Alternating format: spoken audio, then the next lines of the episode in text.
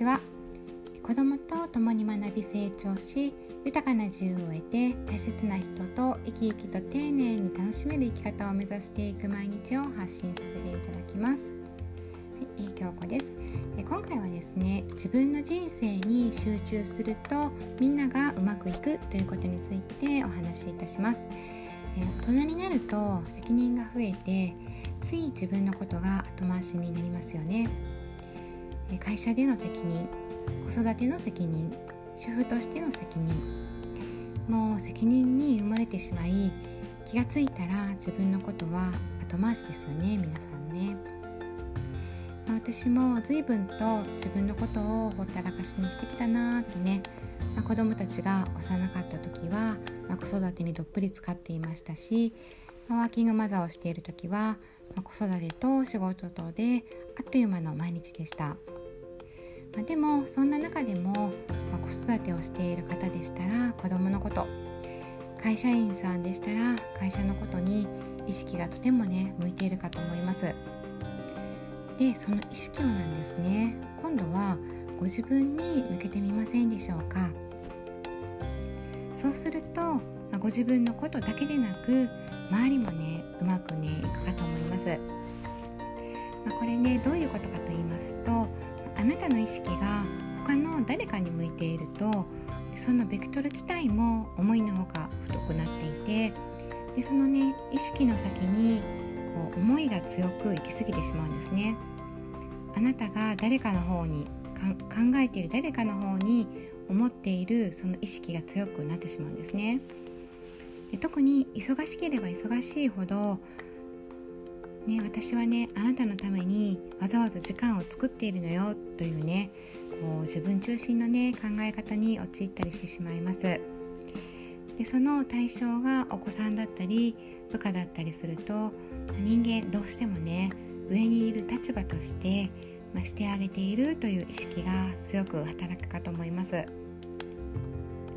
でそうすると皆さんが子どもの頃を思い出してもらえると、まあ、すぐにわかると思うんですけれども、まあ、あしろこうしろとね言われてしまうと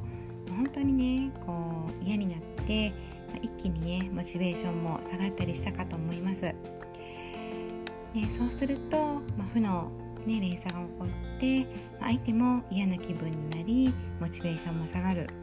そうするとこちら側ももうねなんでやらないの？という状態になって、まあ、明るい空気はね全く生まれませんよね。まあ、ですけれどもあなたが自分のことに集中していたら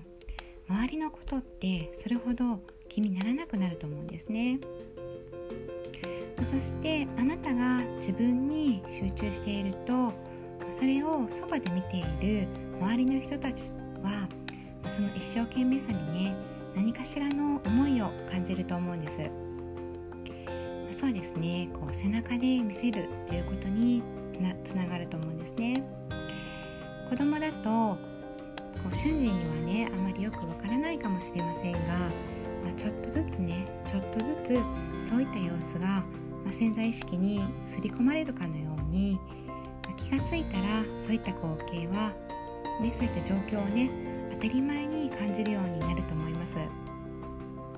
まあ、そうすると身近な周りの人たちも、ね、そういった人たちに過干渉されることもなく、まあ、どこかで気持ちいい風が吹いているかのように感じて、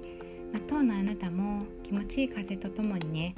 あなたの集中すべきことに集中もねできて、まあ、充実するというようなことが起こるかと思います、まあ、こんないいことはねないと思いませんでしょうか？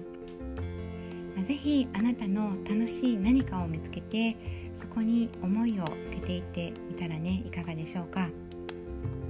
い、えー、最後までお聴きくださりありがとうございます。この音声での出会いで皆様や大切なお子様そして私にとりましても未来を少しずつ変えていける出来事となりますように、えー、もしね何か少しでもお役に立ててましたらフォローやいいねコメントをいただけるととても嬉しいですありがとうございました。